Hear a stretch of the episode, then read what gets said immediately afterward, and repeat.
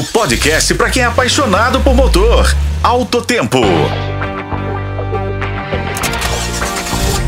Olá, amigos apaixonados por automóveis. Bem-vindos ao Alto Tempo, o seu guia para as últimas notícias do mundo automobilístico.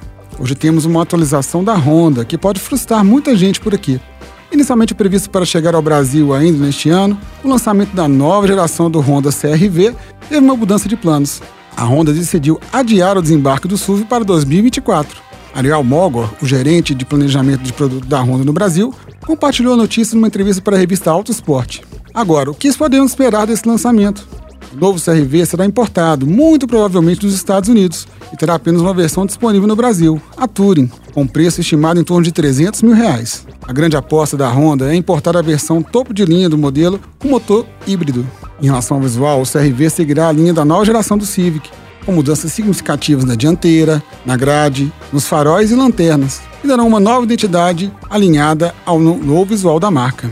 O novo CRV terá mais espaço interno e uma lista de equipamentos impressionante, incluindo uma central multimídia com tela maior, sistema de som de áudio Bose e carregador sem fio para smartphones espalhados por todo o carro.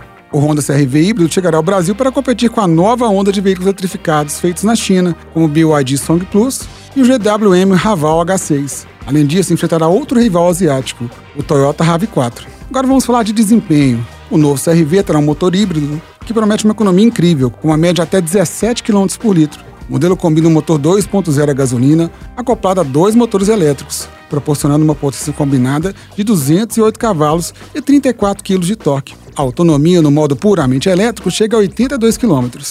E terminamos assim o nosso Alto Tempo desta quinta-feira. Eu sou Igor Veiga e este foi o podcast Alto Tempo. Acompanhe pelos tocadores de podcast e na FM Tempo. Obrigado pela companhia e até a próxima.